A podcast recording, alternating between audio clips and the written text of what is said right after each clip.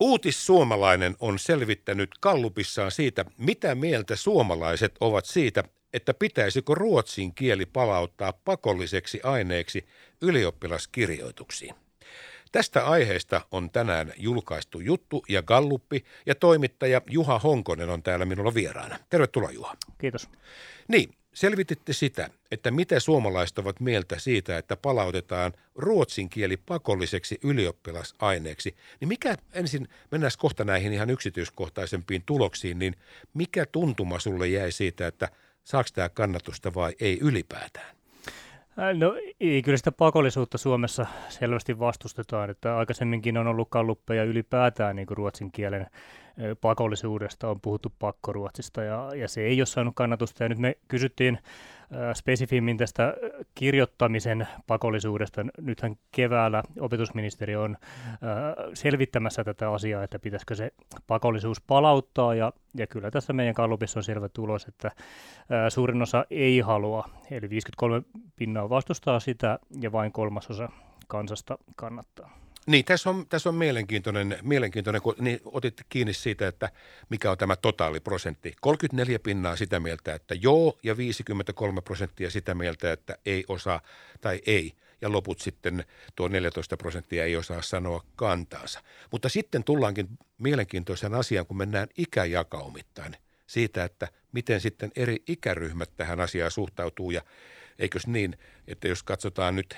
niitä, joita tämä lähtökohtaisesti koskee ihan ensimmäisenä, eli 18-29-vuotiaat, jotka ovat siis kirjoitusiässä, niin eipä tunnu olevan kyllä kannatusta siellä. No eipä tunnu, että tosiaan tästä ikäryhmästä peräti kolme neljäsosaa vastustaa tätä pakollisuutta.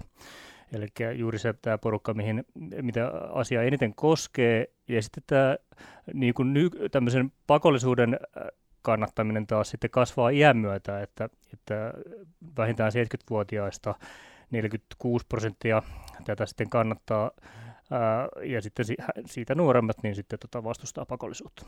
Siellä voidaan tietysti asia tulkita, vaikka se ei totta vieköön koske heitä, mutta heillä on sellainen elämänkokemus, että siitä on paljon hyötyä. Todennäköisesti perustelevat he sen niin. Kyllä vain, joo. Ja sitten toki noin kaikkein iäkkäimmät, niin silloin kun he olivat niin kuin nuoria, niin maailmahan oli vähän toisenlainen, että ei ole ehkä ihan niin kansainvälistä meininkiä Suomessa, että nämä varmaan heijastuu tähän tulokseen. Kyllä, ja tästä pakkoruotsista ja ylipäätään ruotsin kielestä puhutaan ja on puhuttu paljon, ja maantieteellisesti tämä on mielenkiintoinen.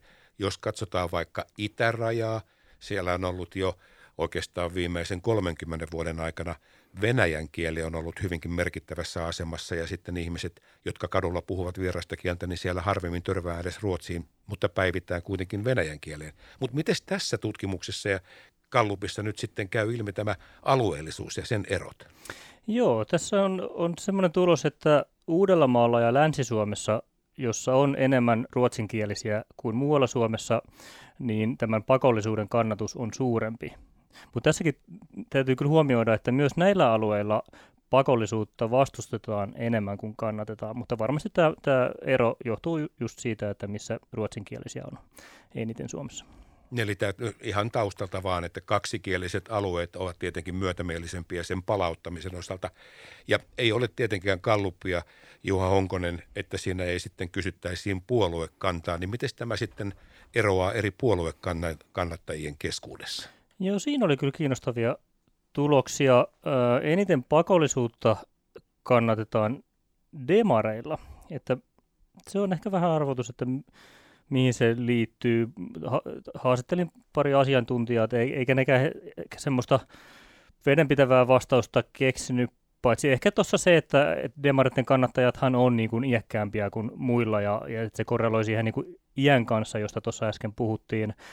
Sitten, no tämä ei ole yllättävää, että perussuomalaiset vastustaa eniten pakkoa, mutta ehkä sitten monelle se, että vihreät myöskin vastustaa hyvin voimakkaasti siitä sitten joku haastateltava arveli, että, tai, tai muisti, että, että vihreissä on kyllä niin kuin tämän pakon vastustajia ollut hyvin näkyviäkin, esimerkiksi Osmo Soininvaara, että, että siellä tämä, ja sitten siellä on tämä kansainvälisyyshän on niin kuin monelle hyvin tärkeää, että he ehkä katsovat vähän niin kuin merta, Itämerta pidemmälle sitten, että Saksa ja Espanja ja tämmöiset kielet saattaa olla monelle heistä tärkeitä.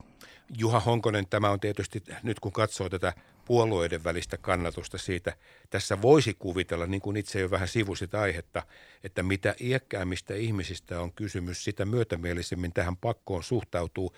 Ja tämä voisi kertoa esimerkiksi SDPn osalta juuri tästä. Ja tietyllä tavalla myöskin vihreiden osalta siitä, että tuota pakkoa on sitten kannattamassa vain 24 prosenttia vihreistä, kun demareilla 44 prosenttia, joka on ylivoimaisesti suurin. Kyllä, kyllä. Joo, niin kuin sanoin, niin varmaan demareilla korreloi siihen ikään. Ja, ja hyvä huomio, että vihreillä ihan samalla lailla, että siellä on paljon nuoria, niin tota, he tätä pakkoa sitten vastustavat.